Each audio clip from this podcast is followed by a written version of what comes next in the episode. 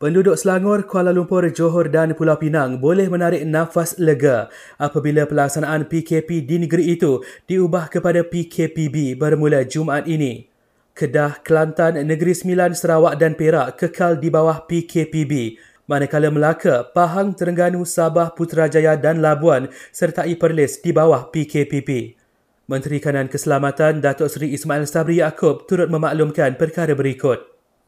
Selain daripada itu, sidang khas juga bersetuju untuk membenarkan pergerakan rentas daerah di seluruh negeri kecuali negeri Sabah manakala pergerakan rentas negeri masih tidak dibenarkan.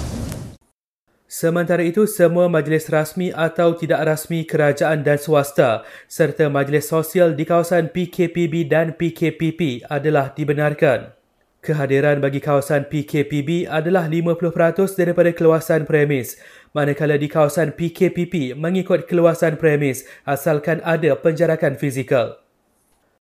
Kes harian COVID-19 terus menunjukkan tren penurunan apabila sebanyak 1,555 kes baru dilaporkan hari ini berbanding lebih 2,500 kes sembuh.